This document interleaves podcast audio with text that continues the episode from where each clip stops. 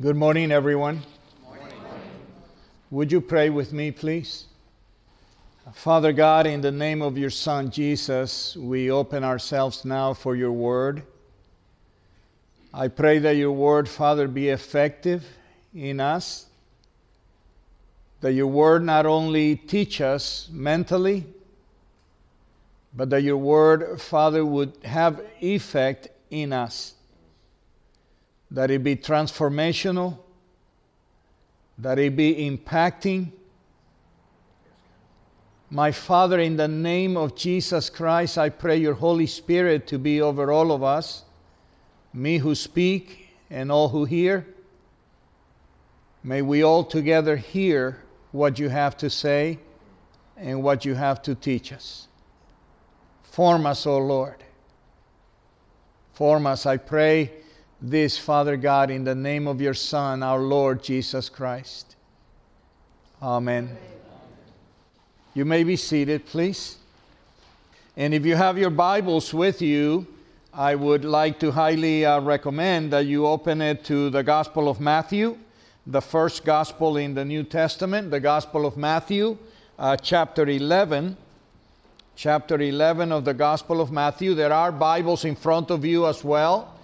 Uh, and if, um, if you didn't bring your Bible and you want to use uh, the insert that was uh, in, your, in your bulletin, that is uh, doable as well, since I will be speaking mostly from what is there. But let us prepare to, uh, to go into this word, uh, into this word of the Lord. Chapter 11 of the Gospel of Matthew, the, uh, the basis of the sermon where I want you and, and I to, to uh, consider and to dwell in is on the idea of who was John. Who was John the Baptist? And I know all of us, the moment you hear the name John the Baptist, immediately some kind of a figure will come into your mind, some kind of an idea of what John was like and what John did. But I hope that we can go deeper into who this man, John the Baptist, uh, related to Jesus uh, by birth, uh, a cousin uh, of Jesus through his mother uh, Mary. Um, let us, let us, or let me first take a little bit of time and, and take you back to the first appearance of John. First time we find John doing any form of ministry. Uh, John had appeared around 30 AD or so, about 30 AD in the first century. He had appeared uh, in the wilderness of Judea to the east of Jerusalem and at a river called Jordan. And there he appeared one day dressed extremely um, unusual, to say the least, dressed very unusual and dressed uh, more and behaving more like the prophets of old. And he began to preach there by the river Jordan, and his sermon basically was the kingdom of heaven is at hand. The kingdom of heaven is waiting no longer. God is not waiting any longer to enter human history. The kingdom of heaven was imminent, imminent in the life of all those that lived at that time. The kingdom of heaven is at hand. And because the kingdom of heaven was at hand, he began to preach and to call the people to repentance. Repentance is not just saying, I'm sorry, primarily when you say, I'm sorry because I got caught. Repentance is a real realization that your life has not been complying with the word of the Lord, with the will of the God of Israel, with the, the will of our God. And repentance involves not just coming to the grip of the fact that your life is going not according to God's plan, but it is a desire and a will in your part to turn around. Turn around in your life and begin to walk differently. If you were going in this direction and you realize that you are going against the will of God, you don't say, I'm sorry, and keep going. You say, I'm sorry, God, and you turn around 180 degrees and you begin to walk in the opposite direction, in the ways of the Lord. That is true repentance. Repentance is not just sorrow, it is a change of life. And John the Baptist began to call the people that were coming to the river, they began to call them to repent from all their sins in mind, in thought, and in deed. Anything that was contrary to God, they were to come with repentant hearts and turn their hearts toward God. He began to call them to be baptized, baptized in the river Jordan, confessing their sins. We know that about John the Baptist. But another thing that is so important, especially for the passage today, is what John the Baptist testified about Jesus. What did John say to us about who Jesus Christ was? And I looked through all four of the Gospels and I started looking for everywhere where John appeared and he began to bear witness of Jesus. Here's some of the things that John said about Jesus. He said that Jesus was coming, he that is coming after me is mightier than I, whose sandals I'm not worthy to untie. Correct? He that is coming is mightier than I in John, the way he puts, John puts it, John the disciple puts it, he says that Jesus is preferred before him because he was before him. He's preferred before him or above him because he came before John. The second thing we find that John the Baptist testified about Jesus is he says that Jesus will baptize with the Holy Spirit and with fire. Now, some people see fire and they think, oh, that's the fire of the Holy Spirit. Wrong. He would baptize with the Holy Spirit and he will baptize with the fire of judgment, the fire of righteousness versus unrighteousness. It, this is not a reference to the fire of the Holy Spirit that we later fa- find in the book of Acts.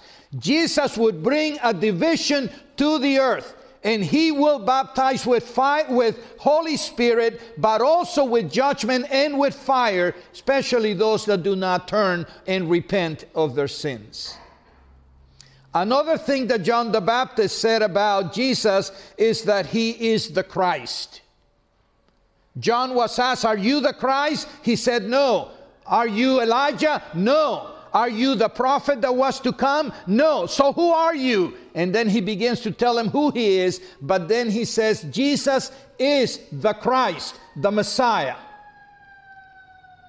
Later on, in John, particularly, we hear that John the Baptist looked at Jesus coming to the waters and he said, There, that is the Lamb of God that takes away the sins of the world. Twice he pointed to Jesus and called him the Lamb of God that takes away the sins of the world. Then he said that the Spirit of God was upon Jesus. In fact, that's how John recognized Jesus, that he was the anointed one of God. He said, When I saw the Spirit come upon him and remain in him, I knew he was the one. So he, he tells us that the Holy Spirit of God was upon Jesus. Later, he also calls him the Son of God. This is John the Baptist calling Jesus the Son of God. In another place, he calls him the bridegroom. He says, We're all the bride, but only Jesus is the bridegroom. He also says that Jesus comes from above, while all of us are from the earth. And lastly, the last thing I found where John the Baptist is witnessing about Jesus, he says that Jesus Christ gives life. He gives eternal life. In fact, John tells us that he who has the Son has life, and he who has not the Son has not life. Jesus Christ is the life giver. And whoever receives Jesus receives eternal life. All of these are what John the Baptist has to say about Jesus Christ. 30 years early when he was baptizing in the Jordan. Now we have to go several months after the baptism of Jesus, and we find that Jesus has begun to do his ministry in the area of Galilee to the north of Jerusalem the north of Judea, he begins to do his ministry.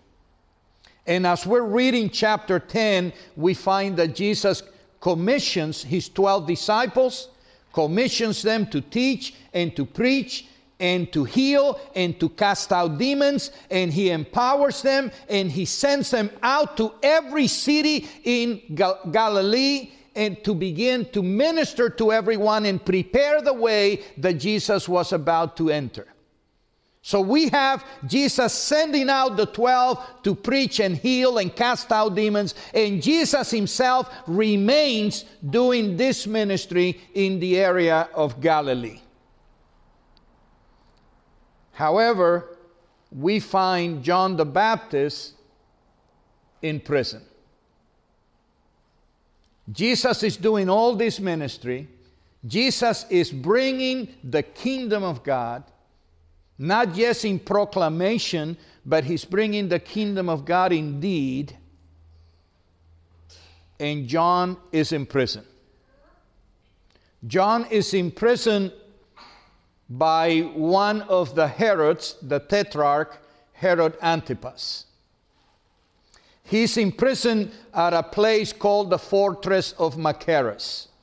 And I think there is a map there where Machaerus is is basically in wilderness area. That's where the fortress of Machaerus was, and that's where John had been locked up in a prison cell. A dark and gloomy prison cell. You see, there is a saying in Spanish, and I think I've said it before and I will say it again. But there's a saying in Spanish about a person who just speaks his mind, we normally say that person doesn't have hair in their tongue. And so the words just flow right through. We say that person doesn't have hair in his tongue or her tongue. She just says whatever comes to mind, she just blurts it out. John the Baptist was like this. John the Baptist came, and John the Baptist knew he was here to do the work of God, and he called the sinners sinners and the saints saints, and he had no in between. And the Pharisees he called brutal vipers, and others he brought into the rivers of baptism.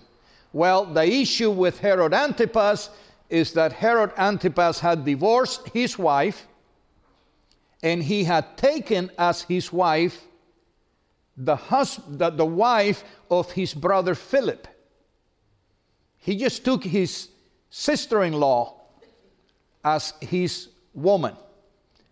And John the Baptist would not be quiet. And John the Baptist called him on it as a sinful act publicly and in front of everyone. So Antipas had him arrested and thrown into prison. The woman in question was Herodias, whose daughter was Salome.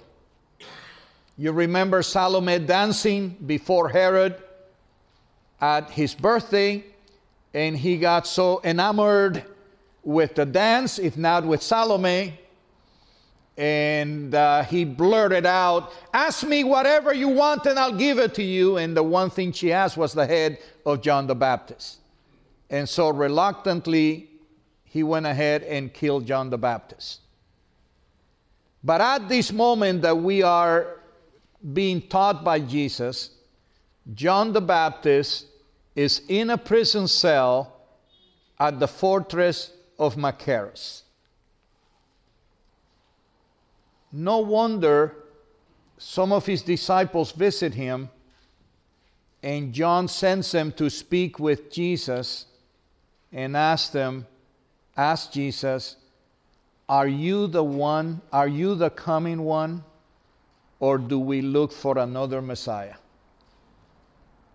Are you the coming one? Or do we look for another Messiah? Are you the Messiah that I prophesied? Are you the Messiah that, that God told me to prepare the way for? Or is there somebody else coming? One of the things I want you to re- recognize in the passage, which I think is very, very important, the passage that we are looking at today, is the place of John in salvation history. If you read the passage with me, Jesus says, that he says, For all the prophets and the law, all the prophets and the law prophesied until John. All the prophets and the law prophesied until John. And then, he, and then he says, From John to now, the kingdom of heaven is taken through violence, and the violent get a hold of it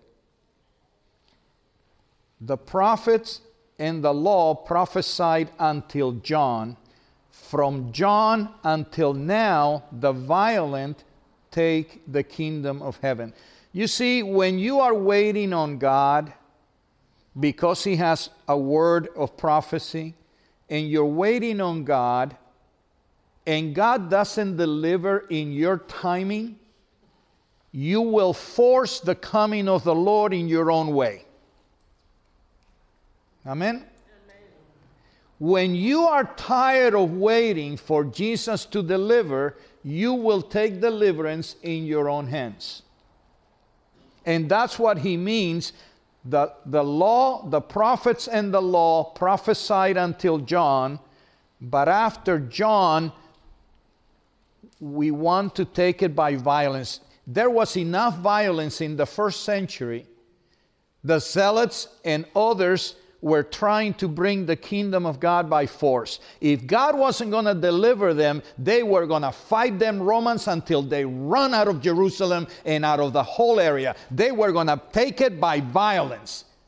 That's what Jesus is referring to. He's telling us about two eras the era of the Old Testament and the era of the church. From the prophets and the law, the prophets and the law prophesied until John. From John on, there's violence. And in the center, the fulcrum between these two eras, stand John the Baptist. Stand John the Baptist. Jesus calls him Elijah the Elijah that you have been waiting for. Elijah chapter 3 Behold, I send my messenger, and he will prepare the way before me. And the Lord whom you seek will suddenly come to his temple, even the messenger of the covenant, in whom you delight. Behold, he's coming, says the Lord of hosts.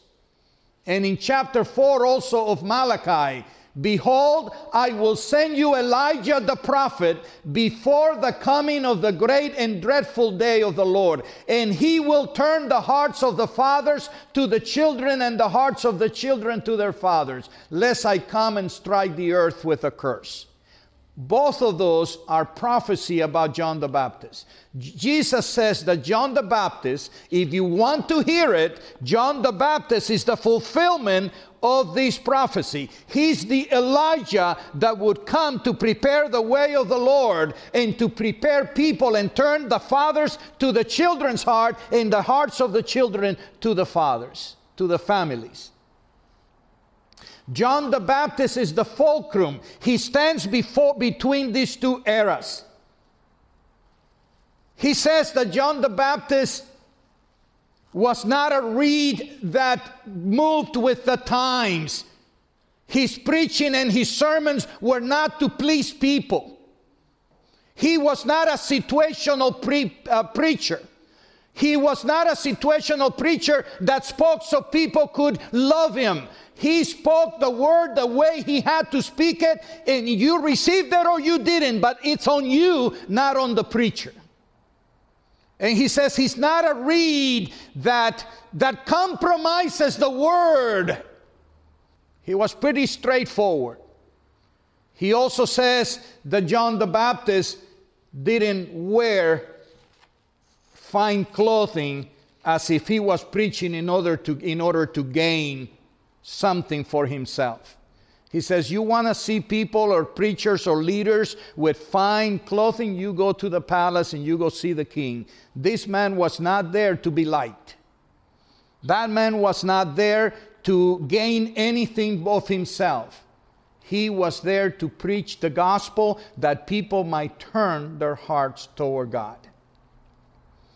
But also, according to Jesus, John tells us that if he's not a reed that bends back and forth or a man that is after own gain, he says, So what did you come to see? A prophet? He says, Yes, a prophet, and more than a prophet. A prophet and more than a prophet. And then he says, Among those born of women, there has not risen one greater than John the Baptist. Listen to that. Among those born of women, anyone born in history, any prophet of old, any Elijah, any Elisha, any Moses, any Isaiah, any Jeremiah, any one of the prophets is not greater than John the Baptist. Of all prophets, John the Baptist is the greatest. Why? Because they all prophesied without knowing. They all prophesied to something they didn't know. They all looked forward. John the Baptist is the one that baptized Jesus. John the Baptist is the one that called the kingdom of God and saw the entrance of the kingdom of God into history. John the Baptist is greater than any other prophet because he was the preparer of the coming of the King, the Messiah. He announced him, he baptized him, he spoke with him, and he knew him. And that makes him greater than any prophet that only dreamed of the day the Messiah will come. He saw Messiah come. And in that sense, John the Baptist is the greatest of all prophets. But Jesus also says that he or she who is least in the kingdom of God is greater than John the Baptist. That's you and me, who are greater than John the Baptist. From the prophets and the law to John, they prophesied. Then John ushered the kingdom, and from John to now, men have been trying to bring the kingdom by force. He says that we are greater than John the Baptist. Why? Well, in a way, it sounds as if John the Baptist is excluded from the kingdom. And it's not an issue of salvation. I believe he was saved. But he did not have the experience that you and I have with the Lord.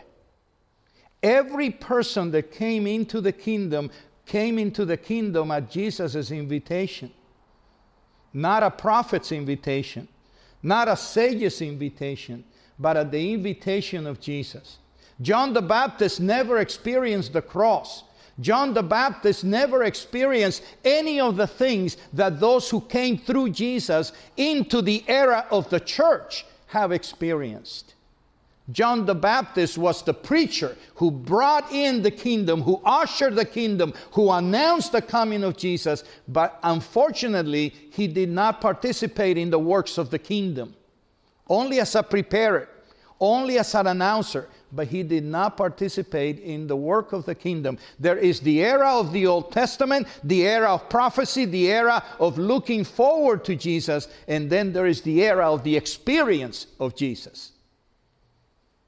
The era of the coming of Jesus, and John stood right in the middle of that in salvation history. Greater of the prophets, and yet anyone who entered the kingdom after that is greater than John the Baptist.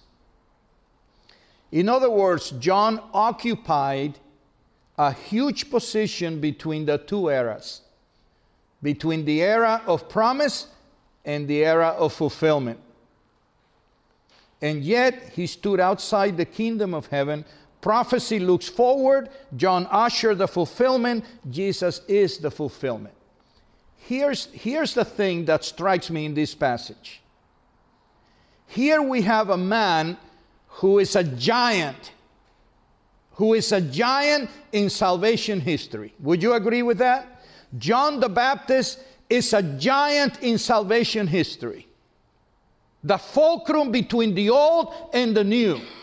The man who knew Jesus to the point that he testifies that Jesus is the Christ, Jesus is the Son of God, Jesus is the Lamb of God. Jesus, he knows all these things about Jesus. And here he sends two disciples to question whether Jesus is the one or should they look for another. Don't you find that odd? The giant in ushering the kingdom the prophet that pointed to Jesus and said to, to the world who Jesus was is now in prison, and he sends two disciples to ask Jesus, Are you the real person? Are you the real Messiah? Have I been confused in some way? Are you the one, or is there another Messiah coming? What's going on? He is totally confused. I want to point two things to you in chapter 9, verse 4 of Matthew, John's disciples have been coming to Jesus to complain why his disciples, the disciples of Jesus, are not fasting. So the disciples of John are already complaining that somehow Jesus is not doing it right. Guess who's visiting John in prison? Guess who's bringing news to John in prison about what's going on in the life of Jesus? Those same disciples that have been complaining about Jesus not doing it the way they thought should be done. The news that John is getting in prison is through these disciples. Why is John doubting in some way, or it seems a doubt, that Jesus is the one? The answer for me and there be, may be, I mean, I've had people give me different answers, but for me, John is vacillating, John is doubting because of prison. Prison isolates you, G- prison depresses you. Prison makes you feel and understand a loneliness and an aloneness that is incredible. I have served in prison a couple of times by taking uh, Kairos, a Kairos program. It's a, like a cursillo into prison. And I've met a number of prisoners, and one of the things that I kept hearing from several prisoners was how lonely they were. Because one of the things that the feds do, this was a third level prison, but one of the, of the things the feds do is that if you commit a crime in Florida, they station you or they put you in prison in California. And if you commit a crime in California, they'll send you someplace else. They will not imprison you in the same area where you committed the crime. And you know what happens? You're separated from family. And your families may come and visit you once in a while when they can. And your wife divorces you or your husband divorces you, especially if you've been given a lot of years to serve.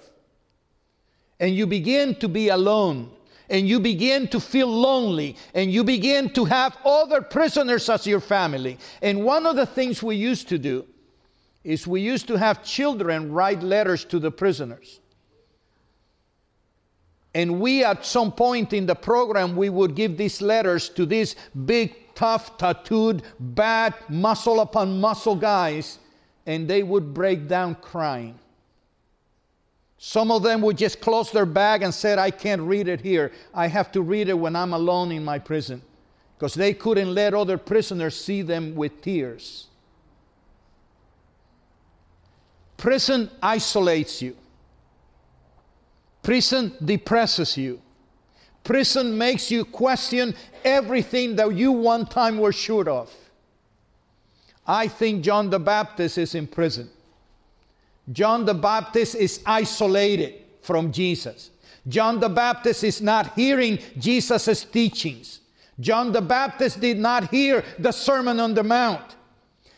John the Baptist did not see the blind receive eyesight. John the Baptist did not see the deaf hear again. John the Baptist did not see the dead rise again. John the Baptist did not see the lame walk again. John the Baptist was isolated from everything that Jesus was doing. And all he heard was from the disciples, what the disciples brought to him, and he begins to question Are you the one that is coming, or do we look for another?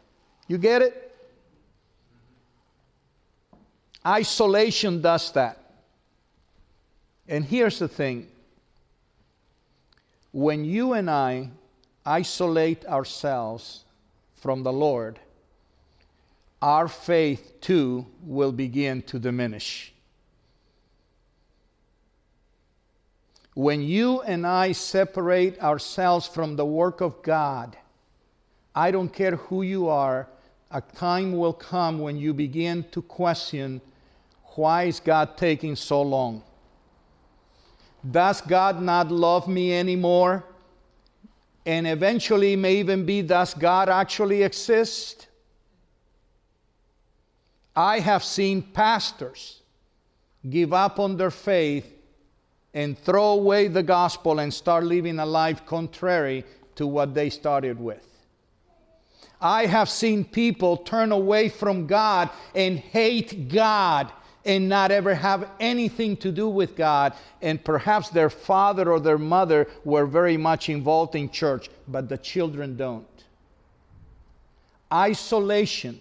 When you isolate yourself from the Word of God, when you're not making the Word of God your daily diet, when you get up in the morning and you're not in the Word, don't wonder why your day is so different. When you are isolating yourself from the presence of Almighty God, you will experience times of depression. And when you face crises, you will experience spiritual crises. When you don't walk with the Lord every day, your faith will diminish. You will leak you will leak and you will it'll become easier not to be with god and it'll become easier not to be with the, with the lord in church and it'll become easier not to partake in the sacraments. When you isolate yourself you will begin to question the lord. You will begin to question whether he's the one. Is there some other god in some other religion? Who else should I look for? I've seen enough Christians turn their backs on Jesus and go into other religions.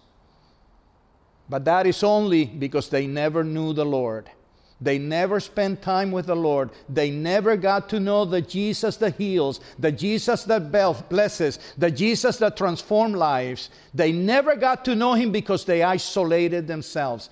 And I say to you, do not isolate yourself from the Word of God. You all should be reading the Word of God daily whether it's a brief meditation. There are meditation books in the table outside this, this church. You can pick up one, they are free. And every day, just read one passage of Scripture. Be in the Word, and your faith will grow rather than diminish. When you isolate yourself from the body of believers, you will never see what God is doing in the body. You will never hear the testimony of someone that was touched, that was healed, that something good happened to them because you've isolated yourself from what God is doing. When you isolate yourself, you isolate yourself into the darkness of a prison and you become an easy victim of circumstances, an easy victim of, of people who will bring bad news to you and will make you question whether God is real. You isolate yourself from the source of life, you cannot expect life. You isolate yourself from the sacramental life of the church, there is power in the sacraments. There is effective grace available to us through all of the sacraments. You isolate yourself from the sacramental life of the church, and you will weaken as a believer. Isolation has an effect. And here we have the man who is a giant among prophets, no prophet greater than him a giant in the kingdom of God, the one that baptized Jesus, the one that pointed to Jesus and told us all these things about Jesus, now beginning to question Are you the one? Are you the one? And you know what? I don't want you to miss this. But Jesus said, Jesus said, Go tell John, the blind see, the lame walk, the dead are raised, and he ends that by saying, And blessed is him who finds no offense at me. Guess who that was directed to? That was directed to John. Blessed is he who is not offended by me. Because John was beginning to question whether Jesus fulfilled the prophecies or not, whether Jesus was the one or not. Folks, let's look at this passage and let us ask ourselves Am I strong in the Lord or am I weak? And if I'm weak, why am I allowing weakness in my life when I should be in the Word? I should be in fellowship. I should be studying Scripture. I need to be filling up because we will leak. We will deflate. We need to get our faith strong so that we can have all of the benefits of the kingdom of heaven. You hear me? Isolation from the Lord, isolation from His Word, isolation from the fellowship of the church, isolation from the sacramental life of the church will have a counterproductive effect in your walk with Jesus. And that's what happened with John the Baptist. The giant, the giant was defeated in a way. It's not an issue that he lost his salvation it's an issue that he started questioning whether Jesus had the truth or not the truth, whether he was the Messiah or was not the Messiah. And I don't want the same thing to happen to you. So I pray that you will listen. I pray, if you like, that you uh, read this passage again when you are home alone and study it and question and if you want to talk to me about any ideas you might have, I'm open to those ideas. But do not isolate yourself from the work that God wants to do in your life. It will be to your own peril. Stand with me, please.